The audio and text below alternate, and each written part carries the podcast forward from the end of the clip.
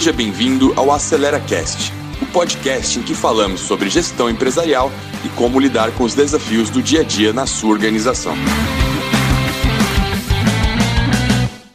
Esse papo que a gente tinha lá na mesa de bar e resolvia todos os problemas do mundo, agora chegou aqui da internet, via EWAX. Então, eu sou Vinícius Almeida e hoje estou aqui com os meus convidados para falar um pouquinho de melhoria de processos para trazer desempenho para as empresas. E eu conto aqui hoje com Rodrigo Porto, direto de Joaçaba, Catarina, com o seu chimarrão ali. Tudo bem, Porto? Tudo jóia contigo, Vini. Muito Tudo frio por aqui. Preciso tá frio, né? Por enquanto. por enquanto, chimarrão, depois a cervejinha. Isso aí, tá certo, tá frio, tá frio mesmo. Também conto com a Karen Noble. Tudo bem, Karen? Direto de Curitiba. Tá frio aí, Karen? Tudo bem, menos do que o Porto está sentindo, com certeza. Não está tão frio, não. Não precisei do chimarrão. Está tranquilo, mais ameno do que o final de semana.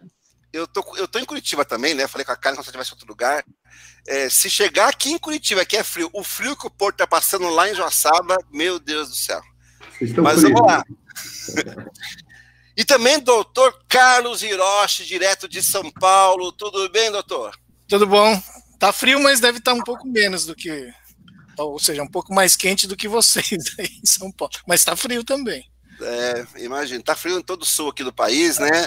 É, somos todos aqui da EUAX, são todos consultores da EUAX. É, a EUAX tem consultores em várias bases, então aí é, o Porto lá em Santa Catarina, a Karen aqui em Curitiba, o Hiroshi lá em São Paulo, fazem todos parte aí dos arquitetos de processos de BPM da EUAX. Muito legal estar com vocês aqui, obrigado por estarem comigo aqui hoje.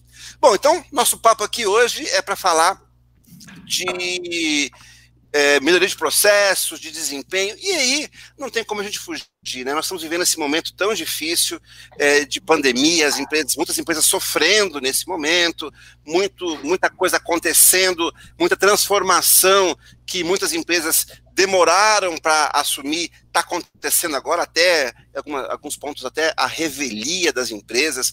Então, assim, eu acho que a melhoria de processos é algo que tem que acontecer agora, né? As empresas precisam criar é, esse ambiente de melhoria. Eu queria ouvir do, do, do Hiroshi, está lá em São Paulo, nosso doutor aí, né? Doutor mesmo, tá? Doutor pela USP aí. É, doutor Carlos Hiroshi, como é que você vê esse momento agora das empresas que estão passando por uma série de dificuldades e precisam, de alguma forma, melhorar seu desempenho? Por quê? Porque o cara está lá, está vendo que tá, muitos negócios não estão indo bem, não estão indo da forma que deveria, o desempenho não é adequado. E quando eu falo desempenho, desempenho financeiro, desempenho de qualidade, desempenho de volume, enfim, né? Tem uma série de, de medidas aí.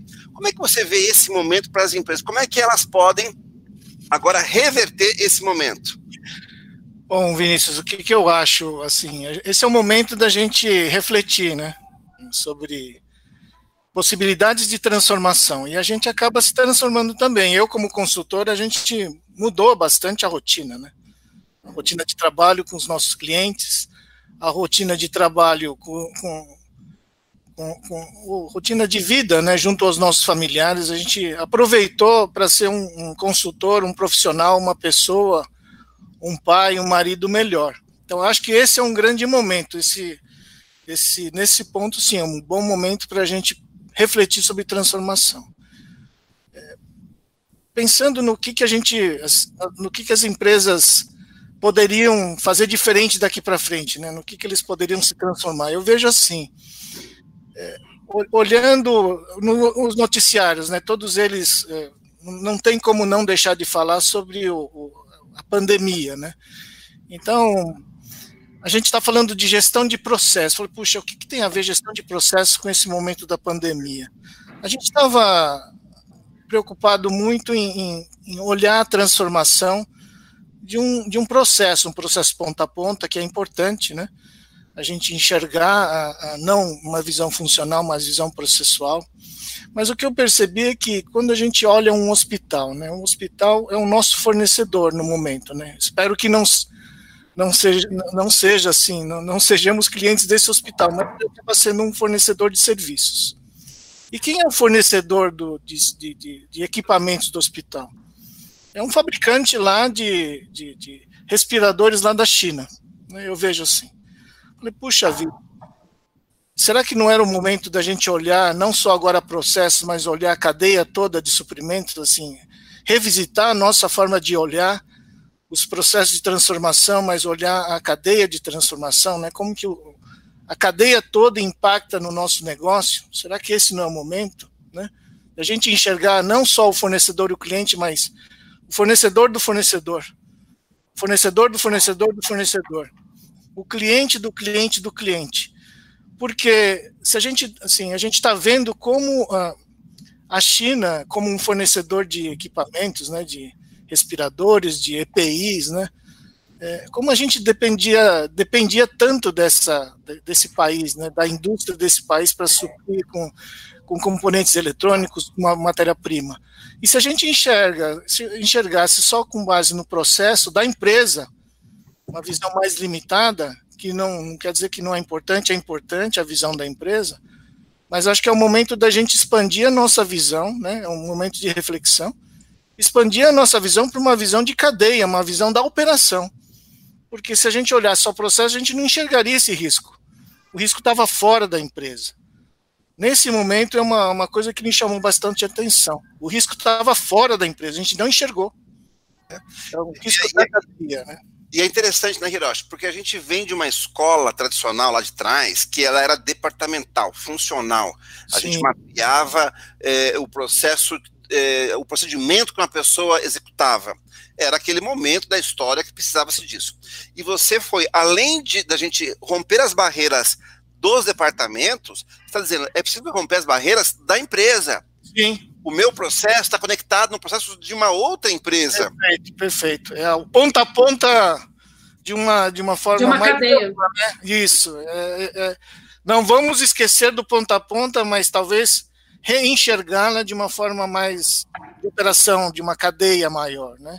É. E, aí, é... e aí existe, existe, vou falar uma palavra assim, uma certa preguiça das empresas de, de ter que mudar esse processo, mas não, deixa, tá fácil, lá na China, não sei aonde e tal. E existe assim, é, é, é, as, as, empresas não queriam, no México que está quieto, né? É a frase que a gente mais escuta. No México que está quieto, está funcionando, deixa quieto. E agora, a pandemia obrigou as empresas a terem que, que, que remodelar isso, né?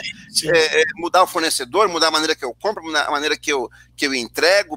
Eu já comentei numa outra live, um amigo meu que tem um restaurante, ele se beneficiou da, da, da, do momento. Por quê? Porque ele não tinha equipe de entrega, usa iFoods, usa é, todas essas empresas de entrega, e ele, assim, triplicou as suas vendas nesse momento.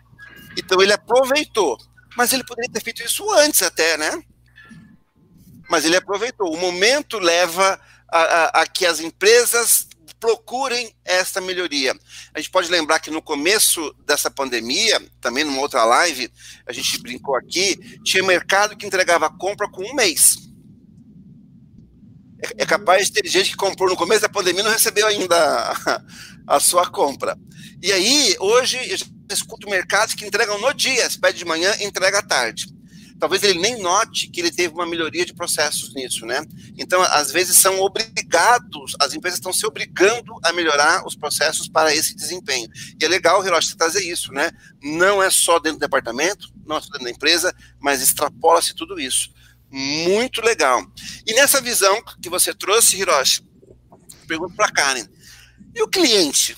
Onde é que ele põe? Porque se eu pensar no departamento, se eu pensar nessa cadeia de valor toda, se eu, mas estou pensando, ainda estou olhando para o meu umbigo, né? Eu estou olhando para o departamento, para minha cadeia, para o meu fornecedor. E o cliente? O cliente está mudando? Como é que está? Essa pandemia está transformando o cliente? Nós, nós, teremos um novo cliente no, no pós-pandemia? As pessoas estão se acostumando a novas coisas? Como é que é isso, cara? Como é que você vê essa transformação dos clientes das empresas nesse momento? Vamos lá, vamos falar até por nós como clientes, né? A gente, se fosse um algo muito pontual, até eu entendo que os clientes também estariam meio perdidos, não sabendo como lidar. Mas a gente sabe aí que passa um, dois meses, é um tempo já suficiente, 60 dias, 80 e pouco, né? A Rita estava falando que nem sai de casa já 80 e poucos dias, sai duas vezes. É tempo suficiente para a gente criar um novo estilo de vida, para a gente criar um novo hábito, né? Então, você falou de supermercado. Realmente, eu nunca tinha feito compras delivery. Agora eu faço tudo delivery, até aquilo que está na porta da minha casa, até aquilo que está muito perto. Então eu já criei o hábito. No começo eu achei que era muito complicado, é, tinha que fazer agenda de supermercado, eu queria o ovo para a hora do almoço. Agora a cadeia também está se adaptando. Então, a gente está vendo um monte de aplicativos, ferramentas novas em parcerias com supermercado, com farmácias, e aí a gente vê que isso consegue é, enxugar um tempo suficiente para ter um cliente. Então, Ontem eu fiz compra no supermercado à noite e duas horas depois estava na porta da minha casa, ainda com uma mensagenzinha de boa noite do entregador. Ah, acabei de deixar com o porteiro, boa noite.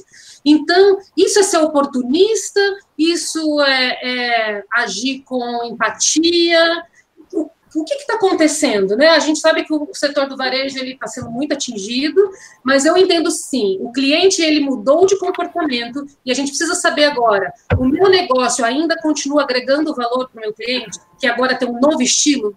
Eu preciso conhecer o estilo desse cliente. Né? Mas, mas, isso sempre foi possível, né? Você concorda comigo que esse, esse mercado que te entregou ontem em duas horas, com mensaginha de boa noite, ele poderia fazer isso há seis meses atrás? Com certeza. E as Com empresas certeza. não estão atrás de, de, correr atrás de melhorar para o seu cliente? É aí que a gente coloca que a gente fica numa zona de conforto, acha que está tudo bem, mas sempre tem a possibilidade da melhoria, né? Então, quando a gente entra, até o, o Hiroshi falou assim, até nós, como consultores, estamos também nos transformando. Claro, nós sempre trazemos boas práticas para as empresas, né? A gente que anda em tudo, qualquer tipo de ramo, empresas distintas, a gente acaba levando boas práticas de uma para outra. Mas quando que nós sofremos uma pandemia como essa? A gente sabe exatamente é, o que deve ser transformado, como deve ser transformado, se essa transformação ela é é para nós estamos num ambiente muito líquido agora, né? A gente tem que se adaptar a todo momento pelo que vai acontecer. Então, realmente, a gente deixou de ter muitas oportunidades que agora está sendo perceptível. E aquele quanto mais rápido se adaptar, mais vai colher os seus ganhos, seus resultados, né? Então tem gente que ainda está se adaptando. Eu vejo a escola do meu filho que não tinha plataforma suficiente. Eles poderiam ter, é, já poderiam ter sessões remotas, lives ao vivo. Já por que não? Por que tinha que ser presencial, sentado lá com a cadeira, oito horas por dia? Por que, que agora todo mundo saiu correndo se adaptando? Uma mais rápidos uma mais rápida, outras mais de forma mais lenta. Então, agora acho que deu um choque. Existe o processo e eu preciso, eu consegui enxergar onde estão minhas deficiências e preciso correr atrás dos prejuízos, né? Mas isso tudo estava ali, disponível para ele. Não era nada que não podia ter sido feito antes, né? Então, será que todo mundo já teve a percepção das suas fragilidades?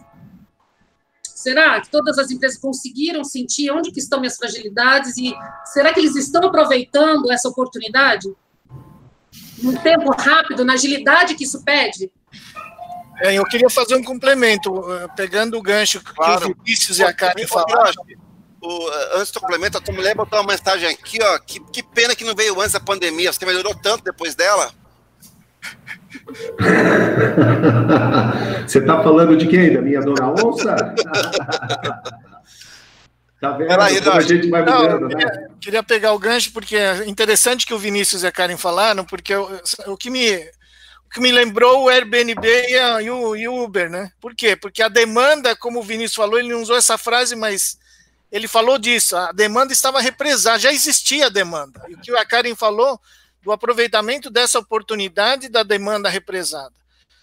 Sempre existiu a necessidade de compra online, sempre existiu a necessidade de você querer um, um transporte rápido, fácil de ser solicitado, né, barato, sempre tinha essa demanda, mas ninguém teve a, assim, a luz de criar esse negócio. Acho que esse é o momento, né?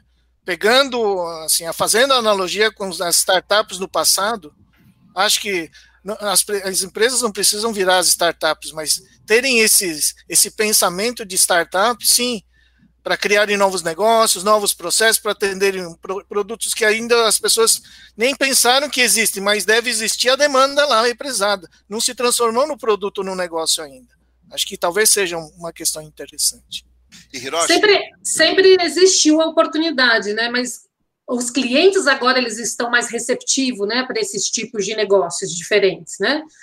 independente da, da persona, né? O, cara que era mais analógico, agora ele está tendo que usufruir, abrir o mindset dele para novos tipos de negócio. Mas e olha só, pegando o gancho de vocês dois aqui, o, se você pegar pouco tempo atrás, é, a Amazon, Americanas, Magalu, todas essas grandes, elas, elas entregavam com um prazo muito mais dilatado. E agora você compra na Amazon, está entregando no dia ou com dois dias. A gente até assusta, compra um dia à noite. Eu comprei outro dia um produto, comprei 10 da noite, 10 da manhã estava na minha casa. Um produto. E eu sempre me questionei se um restaurante, vamos lá, guardar as devidas proporções, se um restaurante que vai fazer uma comida me entrega em uma hora um prato, até menos, como é que um produto pronto não pode ser entregue também rapidamente, sendo que, que esses caras têm logística pelo Brasil todo? Então, assim, essa transformação de processos feita de forma ágil, consegue, dentro da pandemia, consegue trazer o mercado que entregava em um mês para um dia, a Amazon entregava com sete dias, entrega com um ou dois. Então, assim, essa transformação traz um desempenho melhor e sempre focado naquilo que você falou, Hiroshi. O, o cliente já estava ali esperando por isso, né? Eu já queria isso antes. Não é agora que eu estou querendo, eu sempre quis isso, né? E aí eu, eu vou para o Porto ali, Porto, vou jogar o Porto na conversa. Porto, e aí, esperamos a pandemia passar para começar essa melhoria? Porque tem muita gente dizendo assim, ah, mas agora é sobreviver, agora não dá. Tirando essas que está citando, né? Algumas estão aproveitando, algumas estão tão, tão mexendo no seu processo e estão aproveitando uh, o momento. Mas algumas estão dizendo, ah, mas será? Veja bem, isso é para Magalu, isso é para não sei quem, tal. Você acha que tem que esperar ou começa agora e a gente faz de forma remota ou de alguma outra maneira? Como é que, como é que você vê isso, Porto? Perfeito. É, eu entendo que é este o exato momento. Não tem oportunidade melhor para a gente provocar isso. Poxa, se nas nossas vidas, né, o consultor, como o Hiroshi, o Hiroshi bem explicou ali, se o consultor, todo profissional, ele já vem, ele já vem se adaptando, e aí é uma adaptação diária, né? A gente está se acostumando, ou semanal, conforme restrição, libera restrição, né? Ou eu não consigo mais fazer dessa forma, preciso fazer um rodízio para quem vai cuidar da, da, é, da tarefa, da atividade escolar, olha o pai, olha a mãe, como é que a gente faz tudo isso? Então, é, é, eu, eu, vejo que é, está se dando bem e vai se dar bem quem tem a maior capacidade de adaptação, né? Quem tem a maior adapta, adaptabilidade, né? É, quem está conseguindo se adaptar é que vai sobreviver, né? E isso a gente traz para as empresas também, né? Quem está se adaptando agora, aproveitando essa oportunidade, é, para corrigir os seus processos, para reavaliar, reavaliar o propósito, o propósito das suas operações, o propósito dos seus processos, é, pensar na cadeia de suprimentos como um todo, porque não está não tá, não tá separado, está tudo ligado, né? É, a operação da China parou a China algum, algumas semanas, lá em janeiro, em fevereiro já estava rodando, mas eu ainda estou sentindo o impacto, ainda tem um impacto no dia a dia, nas indústrias, né? De algo que parou há, há 80, 90 dias atrás. Então, então tá tudo relacionado, sim, né? E quem, quem se adaptar agora, quem aproveitar esse, esse momento para daqui a pouco melhorar a eficiência, melhorar a performance, reavaliar, será que a forma como eu estou fazendo, será que a forma como a gente está agregando valor, ou como eu acreditava que eu agregava valor, é a forma correta? É a forma que realmente mais agrega valor para o meu cliente? Será que eu não tenho todo um mercado nichado aí que eu vendava os olhos, que eu não olhava, que eu não percebia, que passava despercebido. Então, até os relatos que, que, que, que, a gente vem expondo ali, que a Karen expôs também, é, isso vem mostrando, né? As empresas estão percebendo. Não é, é claro, tem a questão da sobrevivência, tem, tem a questão da sobrevivência. Eu tenho que cuidar de fatores como fluxo de caixa, enfim, mas será que eu vou estar preparado para a retomada? Será que eu vou estar preparado para o crescimento? Né? Eu preciso passar por todo esse período. É verdade, a gente precisa daqui a pouco apertar os cintos, pensar de forma diferente, investir, inclusive investir em novas formas de agregar valor e aumentar as minhas receitas. Mas além disso, né? Quem sobreviver, quem estiver lá no final, daqui a alguns meses, tomara que não demore tanto tempo, mas e ali na frente? Será que eu estou preparado para o crescimento? Porque assim, quer queira, quer não, mais cedo ou mais tarde ou não, eu vou ter um boom, eu vou ter escassez, é verdade, também vamos ter escassez de algumas empresas, de alguns fornecedores, infelizmente vai acontecer isso, uma seleção né, dessas das empresas, dos postos de trabalho, uma nova realidade também que a gente deve levar em consideração, mas quem que vai estar preparado para o crescimento, né? Então eu acredito sim que é uma, é uma excelente oportunidade né? É realmente no momento, entre aspas, de crise, né, que a gente cria as oportunidades, né? Então, quem está melhor se adaptando para atravessar esse período, quem criar, inovar, enxergar novas oportunidades, novos mercados nichados, né? É, esses vão sair na frente. Com certeza vão sair na frente e a, a, vai, vai perdurar o sucesso do negócio, com certeza, né? Se não um grande salto eu diria assim. Deixa eu pegar um gancho que você falou, Porto. É, as empresas têm que sobreviver, tem que, claro, tem que pensar em faturar, em crescer, e, e o pós-pandemia vai exigir aí um salto. E isso é descolado da melhoria de processos? Porque eu vejo muita empresa, muito gestor que imagina ah, processo é para equipes de apoio, lá para o financeiro, para o RH, para todo mundo que é de apoio, fazer um processo, um SLA, e eles têm que seguir aquilo. Mas quando ele pensa no seu processo de negócio, um mercado vendendo e, e tendo que entregar uma compra, é processo de negócio, gera faturamento, isso liga ao cliente, e, muita, e, e, às vezes a pessoa desconecta isso, fala, não, isso aqui, isso é negócio, não é processo. Como é que você vê isso, né? São desconectadas, é, a gente não consegue preparar, como você falou, para esse crescimento mexendo com processos? Não é isso? Perfeito. Eu acho um erro a gente desconectar isso, né? É, é negócio. Processo é negócio, negócio é processo. Não tem como como, como, como separar, né? É verdade que a gente pode olhar com olhos diferentes alguns processos diferentes, né? Isso é óbvio, né? Determinar, priorizar, investir mais esforço, menos esforço, mais processo de negócio, processo de negócio, a frase já diz, né? É tudo, né? É o um negócio, o processo. E sim, a gente deveria, a gente deveria estar preocupado neste momento, né, o que, que eu posso, o que, que eu posso, o que, que eu posso melhorar. Eu tenho que entender toda a minha cadeia de valor, da cadeia de valor da minha empresa, né, eu tenho que entender toda a cadeia de valor de suprimentos, aonde ela está inserida, né, eu tenho que entender a necessidade, essa nova necessidade nesse novo mercado, né, as pessoas consumindo delivery, a gente tem que entender dessa forma, é, é, por que não mudar drasticamente? A gente não está falando, né?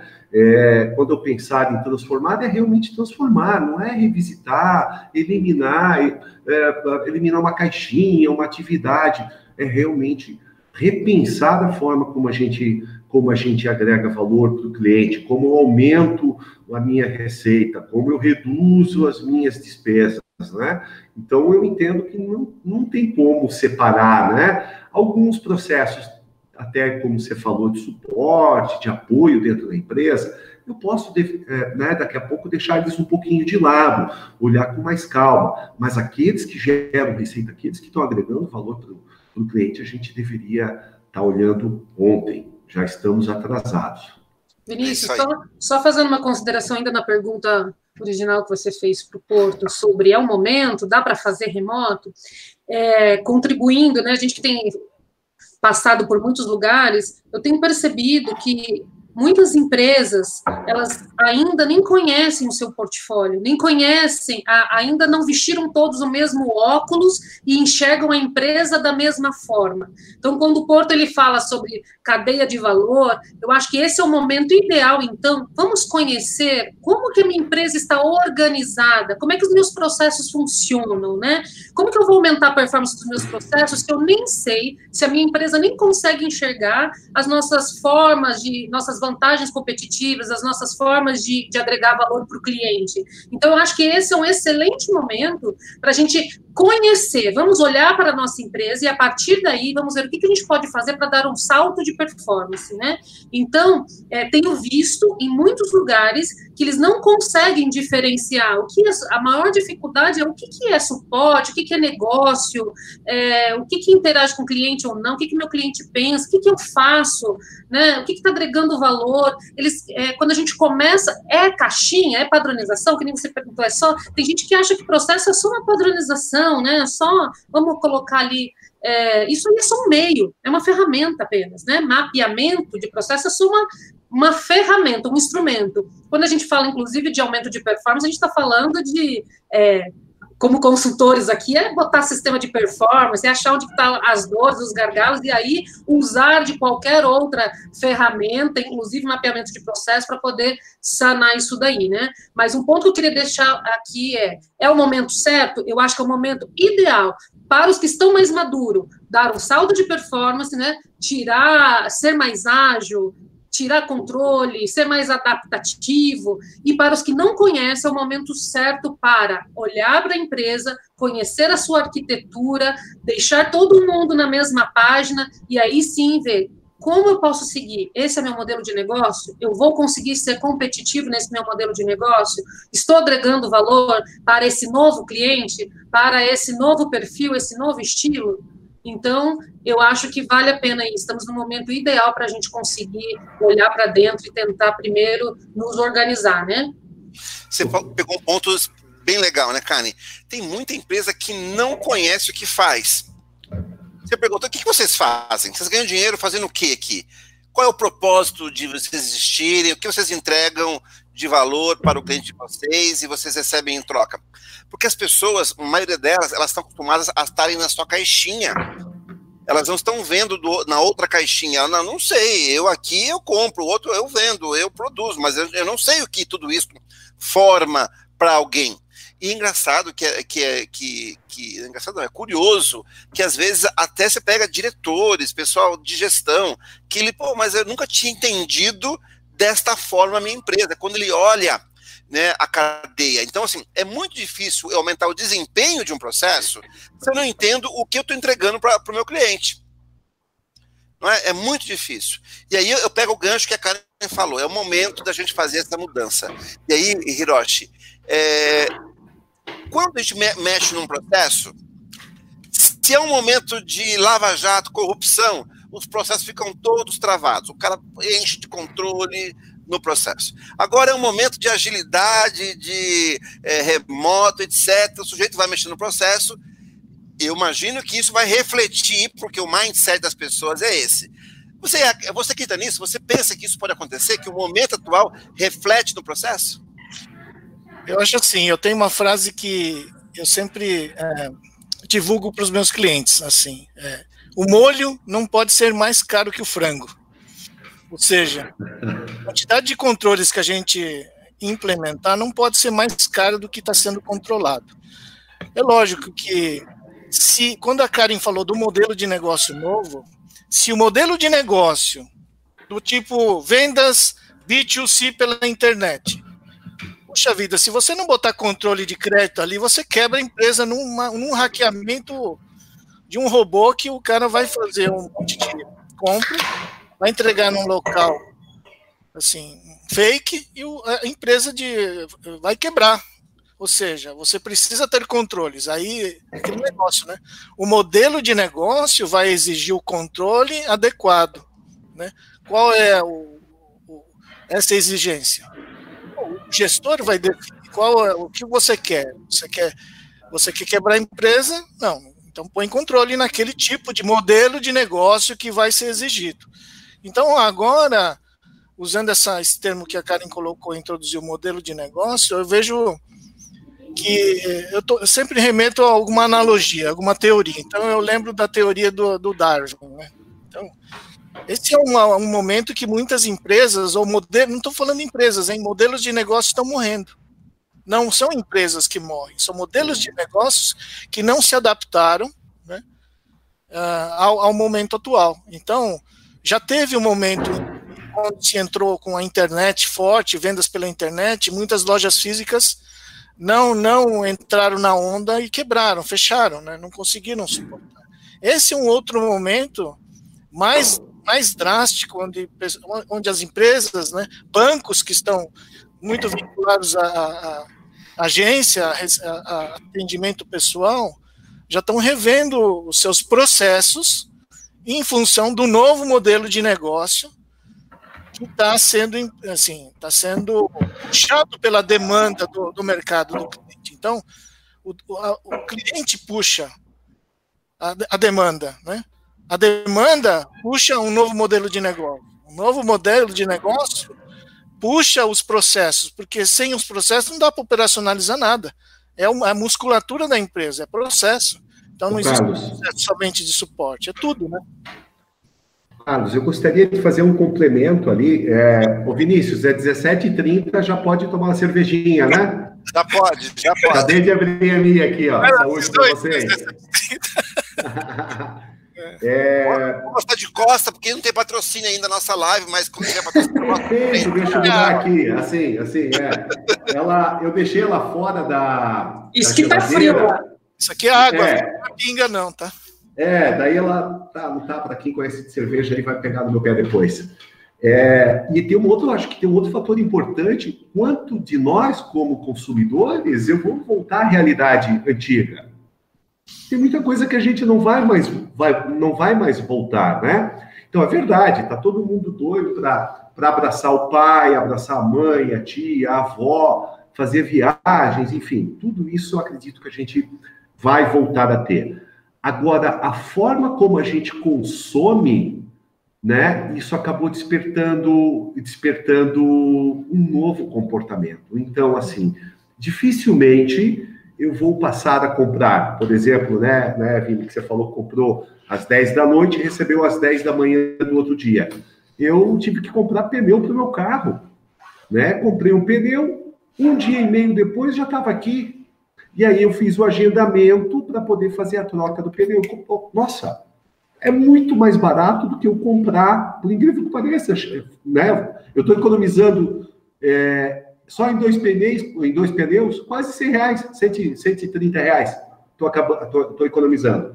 Então é algo que nunca me passou pela cabeça comprar pneu pela internet, pelo menos na minha cabeça, né? De diversas outras pessoas. E assim já foi pneu, pastilha do freio, né? a minha forma de consumo abriu, abriu a forma como estou olhando o mundo. Eu tenho uma, um distribuidor, Joaçaba é uma, não é uma, uma metrópole, né, gente? Então a gente está falando aí de uma cidade aí de 30, 40 mil habitantes. É, eu pedi, liguei para uma, Aliás, eu fui numa distribuidora, eles não tinham, eles ficaram de me dar o retorno, precisei tocar a palheta do, do, do vidro do meu carro, já estava em aberto, já tinha flexibilizado o comércio, e eu pedi a pastilha de freio, né? Já tinha encomendado o pneu, daí eu queria fazer a troca no mesmo dia tal. Mas também é, fez palheta, pneu. Eu ia fazer esse comentário, tá dureza teu carro aí. Gente, mas olha só, ó, eu tô há dois anos viajando toda segunda-feira de madrugada, né? Retornando toda sexta-feira, é, sexta-feira à noite. Então, às vezes, fica essas coisinhas, né, para depois. Convido vocês aqui que estão assistindo a irem no Instagram do Porto, depois ele vai dar aqui o endereço, para verem a viagem. É Florianópolis, Joaçaba, o mundinho que ele está. Um dia eu convido o Pneuax e me transfiro para lá também.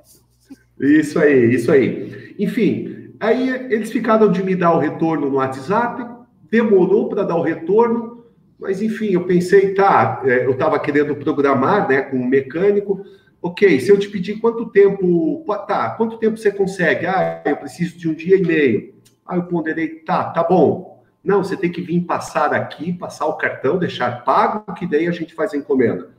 quer saber? O que, que eu vou comprar no distribuidor?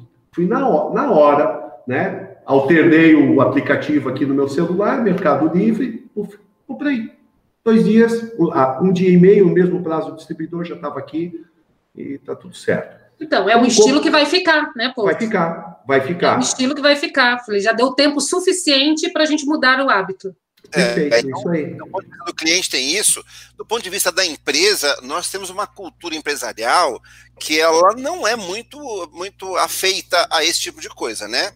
falando no geral, tá, gente? Claro que a gente tem aí, sempre tem exceções e muito bons casos em todos os lados. Mas é, a, gente, a gente tem muitos gestores. Vamos lá, faz sentido eu montar uma pizzaria hoje, construir uma pizzaria, contratar três motoqueiros, contratar, fazer tudo isso não faz sentido, coisa que há 20 anos era normal. Hoje em dia, é, você vê até é, cozinhas comunitárias, o cara tem três ou quatro pizzarias, marcas de pizzas fazendo pizzas no mes na mesma cozinha, entregando via um aplicativo de entrega. Então, são modelos de negócios, são processos pensados com, do ponto de vista do cliente e também do ponto de vista do desempenho organizacional. Né? Eu, tenho, eu tenho aí é, é uma flexibilização do, do, do, dos meios produtivos, entregador, produção, estrutura para tudo isso, que, que, que cria novos modelos de negócio que fazem com que a gente consiga passar por momentos como esse dessa pandemia. Então, o desempenho, quando a gente fala, ele está agregado a várias coisas, né? A melhorar a experiência, a melhorar o resultado organizacional, a, o desempenho flexível que eu possa ter no momento de alta demanda, conseguir é, reagir a isso, no momento de, de baixa demanda, consigo reagir a isso é, rapidamente. Então, isso, isso, é, esses são modelos que a pandemia está fazendo muita gente enxergar. Que, Mas, que, dá, é possível a gente desenhar processos com novos modelos de negócio. Fala, Sabe, o, o, Tem um ponto aí, Vinícius. É, uma vez eu fui, eu estava na Universidade de Keio, completando o doutorado, e fui numa palestra de uma empresa uh, que queria mudar o seu modelo de negócios. O que, que ela era? Era a maior empresa, ou é, a maior empresa de PET, de embalagens plásticas do Japão. Isso foi ano retrasado. Maior empresa de PET e embalagens plásticas do Japão.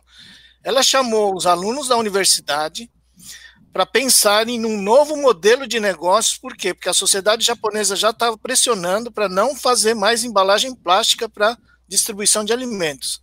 Imagine como é que a gente vai tomar chá sem embalagem PET. Como é que a gente vai comer o.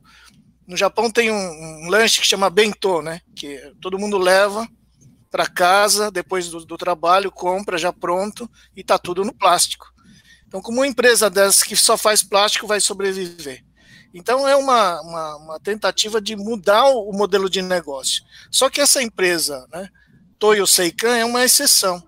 Porque na, na, na academia a gente fala que existe uma teoria que impede essa mudança rápida de modelo de negócio. Você está você tá certo, vocês estão certos, precisa mudar o modelo de negócio em função da demanda crescente eh, de, de, de necessidades de, de mudanças do cliente.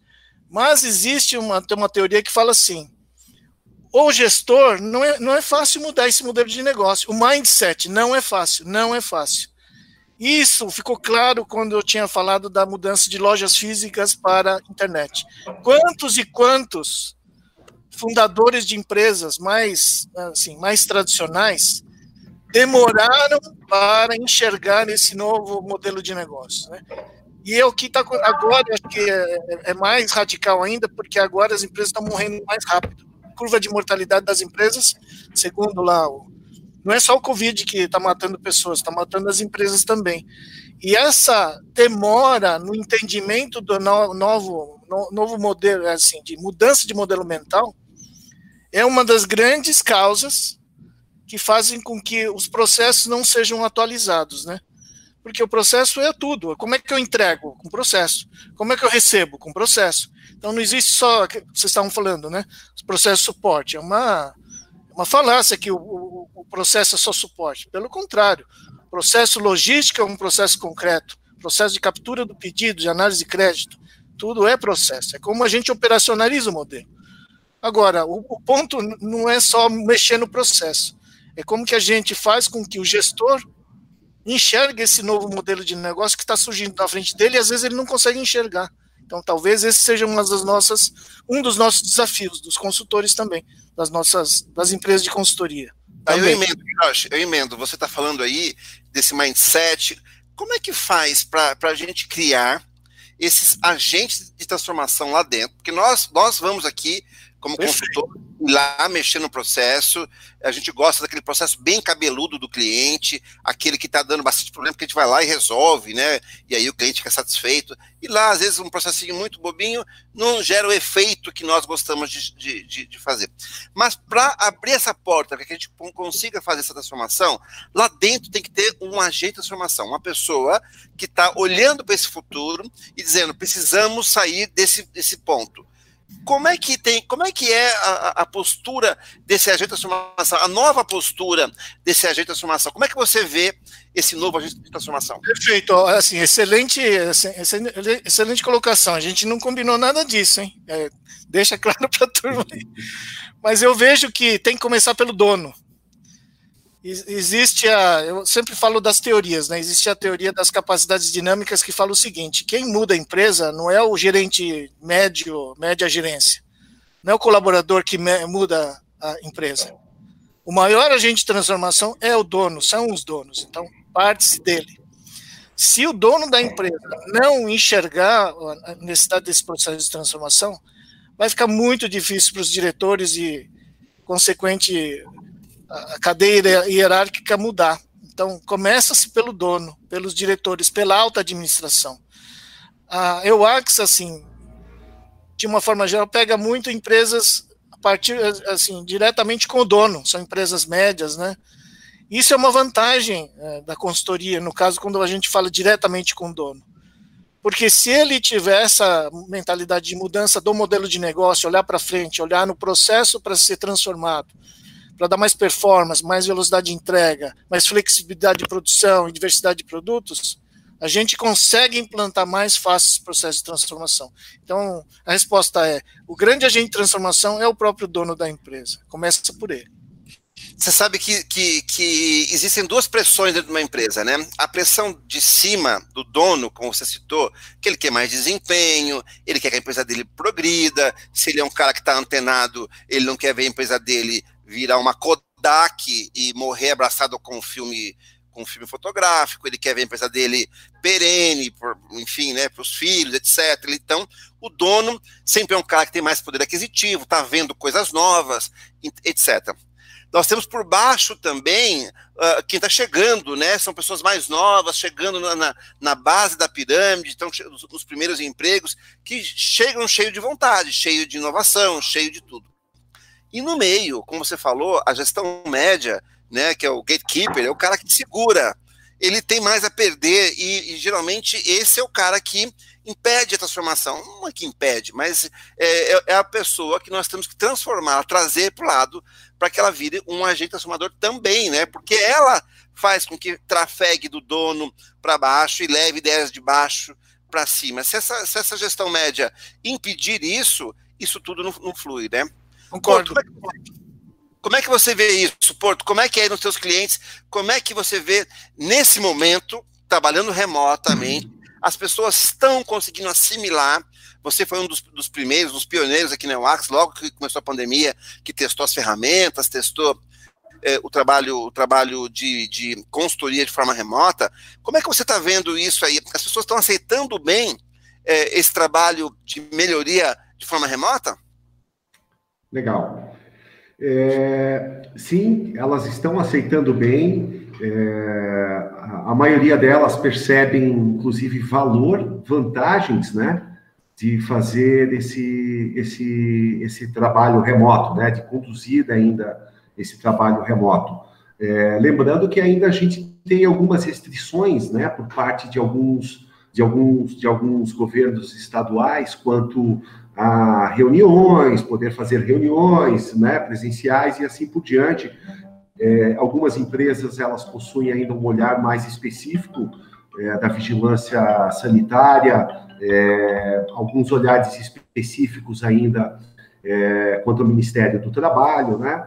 Então, mas sim, de forma geral, as pessoas é, é, elas se adaptaram muito bem, né? Nos meus projetos, nas minhas iniciativas que eu venho que eu venho, venho tocando e gerenciando, é, fazer remoto a priori não, é, não foi uma escolha, né? Nós tínhamos ou, não, ou nós faríamos, tentaríamos fazer remoto, ou nós suspenderíamos, a gente teria que suspender o projeto. E como diz o projeto. Como diz os argentinos, é sim ou sim, né? É, assim. é. Ou, ou que nem o, o, o, antigo ministro nosso, duela quem duela, né? É, então nós tínhamos que é, é, então, basicamente, não tinha escolha, né? Nós parávamos o projeto, a gente descobria uma forma de poder fazer. Sim, verdade, foi tudo muito novo, até para os colaboradores, para quem está envolvido no projeto, atuar de forma, de forma remota, né? Obviamente, é muito importante, aí eu gostaria até de destacar a importância da TI nesse momento, né? A TI é de suma importância, sempre foi de suma importância, mas mais do que nunca agora, com, com disponibilização de ferramentas para poder fazer, fazer as videochamadas, né? as ferramentas para um bom agendamento, é, a figura desses, desses, desses agentes transformadores, porque assim, a gente, até acredito que eu tenho níveis né, de agentes transformadores, a importância dessas pessoas que, que, que estão no dia a dia, no envolvimento, engajamento, né? É, não perder, não, não, não deixar perder esse senso de, esse senso de pertencimento. Então, assim, eu estou trabalhando remoto, mas ainda, gente, é o processo de vocês, é o dia a dia de vocês, é o atendimento do cliente, do nosso cliente, é como que eu estou agregando valor. Então, assim, foi muito, foi, foi, foi um aprendizado riquíssimo como trabalhar remoto, né? E o mais bacana de tudo é que a gente consegue trabalhar remoto, né? Consigo fazer transformação de processo remoto. É, eu consigo conduzir uma reunião com 20, 30 pessoas, sem problema nenhum. É verdade que a gente aprendeu a, a dar aquela pausa, eu falo, aí uma pessoa espera terminar para poder começar a falar, que se fosse numa reunião presencial, a gente incorre o quê? Aquelas conversinhas paralelas, reuniões paralelas. Então, as pessoas, elas se adaptaram, se adaptaram muito bem. E eu diria mais, é, trabalhar de forma remota, inclusive transformando o processo, e aí até eu deixo aqui até o meu convite, aproveitando né, que a gente entrou nesse assunto, um convite para o meu webinar na quinta-feira, que nós vamos, vamos estar ministrando até um case de um cliente que a gente está que a gente está trabalhando, então fiquem todos aí convidados aí a participar, acompanhar do nosso webinar. Será quinta-feira, às 11 horas da manhã, no, nos nossos perfis, né, no, no, nos perfis da, da, da EUAX a gente encontra aí a, a, inscrição. Mas, enfim, voltando ao assunto, sim, é, é, as pessoas aprenderam e em alguns momentos fica até a percepção, poxa, parece até mais ágil, parece até mais rápido fazer de forma remota do que colocar, às vezes, 10, 20 pessoas na sala de reunião.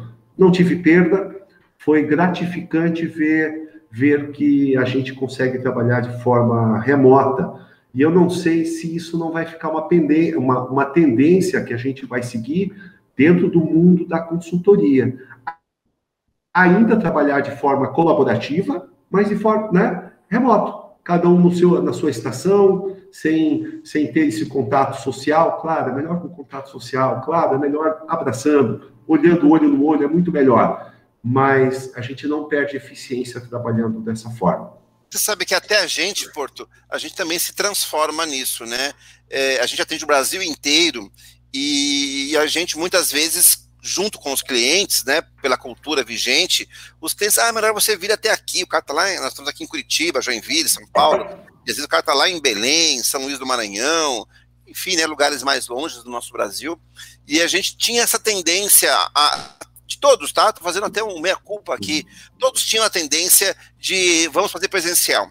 E a gente está aprendendo, nós, junto com os clientes, que é possível fazer grandes transformações, porque o trabalho é o mesmo, né? Fazer grandes transformações de forma remota, né? Então, remotamente uma reunião pode ser até mais produtiva. Então, faço aí, reforço o convite, assistam o webinar aí do meu amigo Porto, são sempre é, webinars excelentes. É, aqui no chat vamos colocar aqui o link, o pessoal da produção já, já vai colocar aí, ó. Estamos ter produção aqui já até. a produção vai colocar aqui. Pra gente, gente quero... tá crescendo. Eu quero acrescentar um ponto na pergunta do Hiroshi, você falou sobre o agente transformador, a figura. Estou vendo o Porto falando sobre é, a receptividade nesse novo formato de trabalho, né? Mas e daí? Eu estou aqui pensando numa pergunta. Fazemos a transformação como consultores, quem vai manter essa cultura né, dentro da empresa? Quem vai manter esse olhar sobre a transformação? Quando que vai precisar novamente tem essa dependência de consultoria ou não? Então, quando você falou sobre o agente transformador dentro da empresa, né, começando top-down, é o primeiro que deve comprar a ideia, é o dono, tem que vir de cima sim, senão não se muda a cultura de jeito nenhum, né? Diretoria, alta direção vem sempre cortando ali é, o que a gente está, o que a, a gestão média está tentando trazer, né? Então, é, foi um dos pontos que o Hiroshi colocou. Mas eu acredito sim que deve ter sempre um agente transformador dentro das empresas, que é um dos papéis do escritório de processos que a gente sempre fala, né? Ter a pessoa que vai cuidar disso tudo, que vai não deixar virar caixinhas é, um monte de caixinhas em pasta de rede, que é o, o, que nós, a cultura que nós temos hoje, a cultura que vem de ISO, né, aquele excesso de documentação. Puxa, mas já fiz mapeamento na minha vida tenho aquele monte de pasta de rede desatualizada. Nós estamos falando de transformar para criar uma cultura também de performance, né? Então a gente fala muito em ter indicadores. Esse agente de transformação, ele não, não tem mais aquele monte de indicadores isolados, apenas para olhar, que só informa. A gente está falando em fazer algo com esses números, né? Olhar para a saúde daquele processo e ver ele está dentro da meta do que a gente espera. Quem vai cuidar disso? Quem que vai promover essa mudança constante, né? Quem que vai olhar se o cliente está gostando da interação do meu processo? Então é necessário sim ter esse agente, ter essa figura dentro da empresa, esse cara que mantém a cultura, que consegue fazer com que processos é, seja algo importante para todos, que as pessoas esqueçam que elas trabalham numa atividade isolada, mas que eles promovam esse senso do, é, sistemático, né? Nós, nós trabalhamos sim, mas para um grande processo, inclusive a gente falou até de além do ponta a ponta, né, de uma cadeia inteira. Então eu contribuo para alguma parte da minha cadeia. Então, realmente é uma figura imprescindível para as empresas. Eles que vão ajudar a manter a cultura, olhar para essa performance e promover as novas mudanças que são necessárias na agilidade que é necessária. Deixa eu agregar nisso aqui. Ah. Outro dia eu fui numa empresa, já, já te passa a bola, Hiroshi, ah, e o cara falou assim: nós não temos processos. Nós somos o processo. A empresa nossa é um grande processo, estava plotado da parede, fora a fora, ponta a ponta. Era uma, uma empresa ainda, uma startup, né, mas já, já com grande sucesso. Nós somos o processo, nós somos isso aqui, ó. De atrair o cliente até fornecer aqui o nosso serviço, nós somos tudo isso. E aí com indicadores em todos os pontos. Meu olho brilhou, né, nessa história, porque porque é isso que a gente prega, né? É isso que a gente fala. A empresa ela não tem, ela é um processo. Portanto, a medição da empresa se faz em um dos seus aspectos através dos seus processos. Mas quem é que faz isso? Quem é que está olhando esse indicador do processo, olhando o desempenho do processo e startando, né, é, é, retroalimentando a transformação do processo pra, é, baseado no desempenho? Então, estamos falando assim, o desempenho caiu em algum ponto daquele processo, significa que o desempenho caiu em algum ponto da empresa, porque a empresa é o processo. Então, um, um performance manager, ele está olhando para isso e está startando, ó, precisamos ter uma inovação, uma transformação, uma melhoria nesse ponto. Isso, isso é o estado da arte, digamos assim, quando a gente coloca para funcionar aí é, um processo, melhoria de processo baseada em desempenho, né? Uma empresa com uma maturidade maior, né? Consegue tomar decisões com base nos processos, inclusive. Exatamente. É, eu diria que é aí que normalmente a gente erra, e aí, normal, é aí eu, eu, diria que é aí exatamente nesse ponto que as empresas erram, né? Os famosos indicadores de umbigo, né? Que eu falo, eu tô, eu tô monitorando a minha, a minha barriga, o meu, meu umbigo, né? E aí realmente, é, realmente eu percebo isso é uma constante, né? Nos trabalhos, né? É, constantemente eu sou acionado é, por alguns clientes, algumas empresas pedindo socorro. Olha, eu tenho a sensação que os meus indicadores são descolados, são descasados, né? Eles falam assim, né? Eu tenho a sensação que o indicador, uma área puxa para um lado e outra área, outro indicador puxa para o outro. eles não convergem, né? Eles não, não, não, não fazem com que uma área ajude a puxar outra área. E realmente isso é, daí a gente sabe, né, qual é o impacto, daí eu começo a monitorar um monte de coisas, um monte de indicadores que às vezes sobre a perspectiva, a ótica do cliente, ou de um ponta a ponta, eles são conflitantes, ou não agregam valor, ou às vezes, como o, o, o Carlos comentou, né, eu não sei qual a frase que ele usou certo, às vezes o custo do molho é maior do que o, do que o frango, às vezes, é um custo... às vezes é um custo altíssimo, né? Então, isso é uma, é, é, um, é, um, é uma fragilidade, digamos assim, recorrente que eu percebo por aí, né? Esse olhar muito departamental, esse olhar muito da minha área, né? E aí, realmente. Medir trabalho, eu acrescento, Porto, medir trabalho e não medir desempenho, né? É, trabalhar, é, medir trabalho, trabalhar, eu posso trabalhar o dia inteiro arrumando problemas que eu mesmo criei, isso não produziu nada. Isso não produziu nada. Trabalhei, olha, trabalhei horas e horas e horas. Outro dia eu estava com um cliente que ele falou assim: nós aumentamos a meta é, na nossa TI de atender 800 incidentes ano passado para mil esse ano. Então, vamos bater essa meta.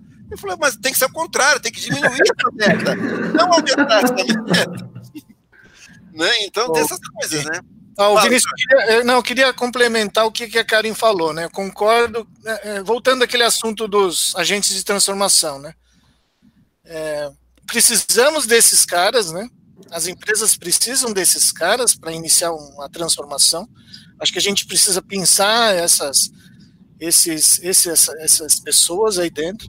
Só que, na minha visão, a gente tem que olhar que a, competência não, não pode ficar na pessoa. A competência é organizacional, a competência de gestão dos indicadores, né, de trabalhar esse ponto que o Vinícius colocou de eu sou muito eficiente, mas não sou nada eficaz, né? Então a competência de gestão de indicadores, né, como exemplo que vocês colocaram, tem que ser organizacional. A gente pode começar com um agente de transformação, sim. Alguns, né? Eu acho que isso é um ponto importante e é prático. Porém, o nosso objetivo maior é fazer com que a organização. Não é fácil. Se fosse fácil, né, qualquer um faria, mas não é fácil mas é com o objetivo maior de criar a competência organizacional e não de, de, depender da competência de algumas pessoas. Esse que é uma, uma, uma, visão que a gente, talvez, é uma questão que a gente precisa colocar na mesa, na hora da consultoria e na hora da, do trabalho na organização. É, muitas vezes somos nós que levamos isso, né? Às vezes é, isso é recorrente, é é, eu, pelo menos nos meus trabalhos, né, normalmente quem tem que provocar isso, às vezes até ligar essa chave, seja do dono, ou a gente conseguir é, contribuir para que o, que o escritório de processos, né, ou implantação de escritório de processos, ou que o escritório de processos comece a assumir essa responsabilidade, ou pelo menos passe a assumir parte dessa responsabilidade, muitas das vezes é, é, o apertar do botão sai, sai, sai da gente, né? Sai da consultoria, muitas vezes, né, né Carlos? Mas concordo, Hiroshi, começa por eles, um grande promotores dessa cultura para que a organização vire um agente transformador. Todos são corresponsáveis. Né? E a gente tem que mudar essa cultura. As pessoas estão muito preocupadas com o seu umbigo, né? Acho que o Porto falou disso. Mede o seu umbigo, mede o que fez. Mas, assim, é, é, não é isso. Tem que ser organizacional, como falou ali o Hiroshi. A gente tem é, é qualquer nome, né? Escritório de processos. A gente fala isso e tem muita gente que pode ter até aí, ah, pô, falou em processo, já cansei de fazer projetos de ISO, de mapeamento, de caixinhas. Não é isso que eu preciso Ok, muda o nome disso. Não é história de processo, é história de performance. Só que a performance a gente mede no processo. Como eu disse, a empresa não tem processos, ela é o processo. Né? As empresas são o processo. O todo o trabalho feito dentro de uma empresa, eles eh, são tarefas, trabalhos são tarefas, tarefas estão dentro de processos. Então, tudo que a empresa faz está dentro de algum processo que ela faz. Então, a, a, empresa, ela tem, se ela quer medir o que ela faz, ela tem que entender os seus processos, entender a eficiência e eficácia de cada um desses processos, a efetividade deles, que é o que a gente está buscando. Então, a medição, é, o desempenho, a gente mede em cima operacional, claro, né? Tem vários aspectos o, o, desempenho de uma empresa, o desempenho da sua estratégia, o desempenho individual das pessoas, o desempenho dos seus projetos, o desempenho da inovação, etc.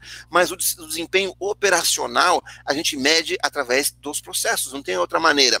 Agora, querem dar outro nome a isso? A palavra processo pode estar um pouquinho desgastada, escritório de processos, área de qualidade, pode ter sofrido um desgaste ao longo dos anos, tudo bem. Mas vamos chamar uma área de performance, uma área de desempenho, e essa área de desempenho é ela que inicia as transformações que a empresa precisa? Não, não usei a palavra processo. Uma área de desempenho que starta, inicia os, as transformações que a empresa precisa. Pronto. Sim. E aí, essa coisa acontece, né? Mas sabe o que, que eu vejo, Vinícius? É, tem dois pontos aí, assim, concordo totalmente com o que você falou, mas eu vejo algumas barreiras nas empresas, né, que eu, assim, um, é, eu não vejo, que a gente estava falando de escritório de processos, né, profissionais ligados a, a, processos, né, muitas vezes eu não vejo no, no, no olho do analista de processos que ele tá, qual é o seu papel dentro do resultado da empresa. A Karen tinha, o Porto falaram, né, sobre mapeamento, que é meio, perfeito. Mas será que eles sabem que é, simplesmente são meios de se, de, de se chegar a um resultado? Eles são parte do resultado da empresa. Né? Qual é o seu quinhão? Qual a parte de processo? Qual a parte do escritório de processo no resultado? Então, a palavra resultado eu não vejo muito na, no, no dicionário e no dia a dia uh, dos profissionais de processo. Não, não, vou dizer a maioria, mas alguns, não vejo. Assim, seria muito leveno se eu falasse todos, a maioria não eu não vejo alguns. Então, aquele profissional mais multidisciplinar que enxerga cadeia, que enxerga não só isso, mas enxerga uma análise de viabilidade, como fazer, né? Que eu vejo que também outro ponto é como é que ele se comunica com a alta administração para mostrar esse resultado. Eu vejo que o analista, ou muito escritório de processos, ele, ele sabe conversar entre seus pares. Sabe conversar com o consultor, sabe conversar com o seu gestor direto, mas não sabe transmitir o que ele precisa fazer, qual o seu resultado, o que ele pode fazer para a alta administração. Eu vejo essa barreira de comunicação muito forte. Eles não, não têm essa, o diálogo de comunicação entre o escritório de processo e a alta administração, eu acho que é, é, é, precisa ser melhorado, como eu falei. Diálogo entre eles, perfeito, se comunicam muito bem. Entre a, a, a sua, até a média gerência, perfeito mas esse resultado que eu posso fazer pela empresa, em termos de dinheiro mesmo, né? É, resultado financeiro, VPL, estou falando em taxa interna de retorno. Primeiro que eu acho que eles precisam, talvez, voltar a ser um profissional mais multidisciplinar, né? Não só conhecer processo, mas conhecer análise de resultado. E o lado da comunicação, que eu acho importante como barreiras um pouco impeditivas para ter um posicionamento, reposicionamento melhor do escritório de processo perante a organização. É, muitos anos, muitos anos de Taylorismo, a gente especializou demais as pessoas, as pessoas estão cada uma no seu nicho, no seu foco. Eu sei apertar esse parafuso, nem sei para que é esse parafuso, dentro de uma, de uma mecânica maior. Mas quem é que está olhando essa mecânica maior? Tudo bem, tem alguém que só aperta o parafuso, mas quem olha a mecânica maior para ver se está saindo algo bom. E o analista de processos, a pessoa, vamos lá, o nome que você queira dar, a pessoa que está olhando para esse desempenho através dos processos, ela tem que ter essa visão. Não pode ser a meta dela mapear todos os processos. Isso é uma, uma meta intermediária. E isso nós, a, a meta de quem está olhando para os processos é aumentar o desempenho dos seus processos. Que é esse o nosso foco. Esse foi o nosso papo. Esse foi o nosso tema de hoje. Falar como, é, como a gente transforma processos para aumentar desempenho das organizações aí, né? Pessoal, temos aí uma hora e tanto já, ficaríamos aqui horas discutindo sobre isso aqui, mas eu acho que as pessoas não vão ouvir até o final a gente falar tanto assim, então fica o resto do nosso papo uma outra oportunidade aí que a gente possa discutir mais. Eu quero agradecer todos vocês aí, todo mundo aí com seus afazeres aí, né? O, o Rodrigo Porto ali já já vai abrir uma cerveja e postar no, no Instagram lá em Joaçaba, lugar ruim que ele tá lá e a Karen também aqui no Frio, o Hiroshi lá. Enfim, quero agradecer a todos vocês terem participado. Quero agradecer todo mundo que escutou, que escutou aqui a nossa live, né? É, via YouTube. Essa gravação aqui, ela vai ficar aqui no YouTube e também vai como um podcast para Spotify e todas essas é, mídias aí, é, de podcast. Quero agradecer a todos vocês, então, mais uma vez, e espero encontrá-los aí é, nos próximos eventos. Quinta-feira tem o webinar do, do Rodrigo Porto aí, estão convidados mais uma vez. E, pessoal, até a próxima, então. Tchau, tchau. Obrigado, pessoal. Obrigada, Obrigado, tchau, pessoal. Até a próxima. Tchau, tchau. Até a próxima. Tchau, tchau.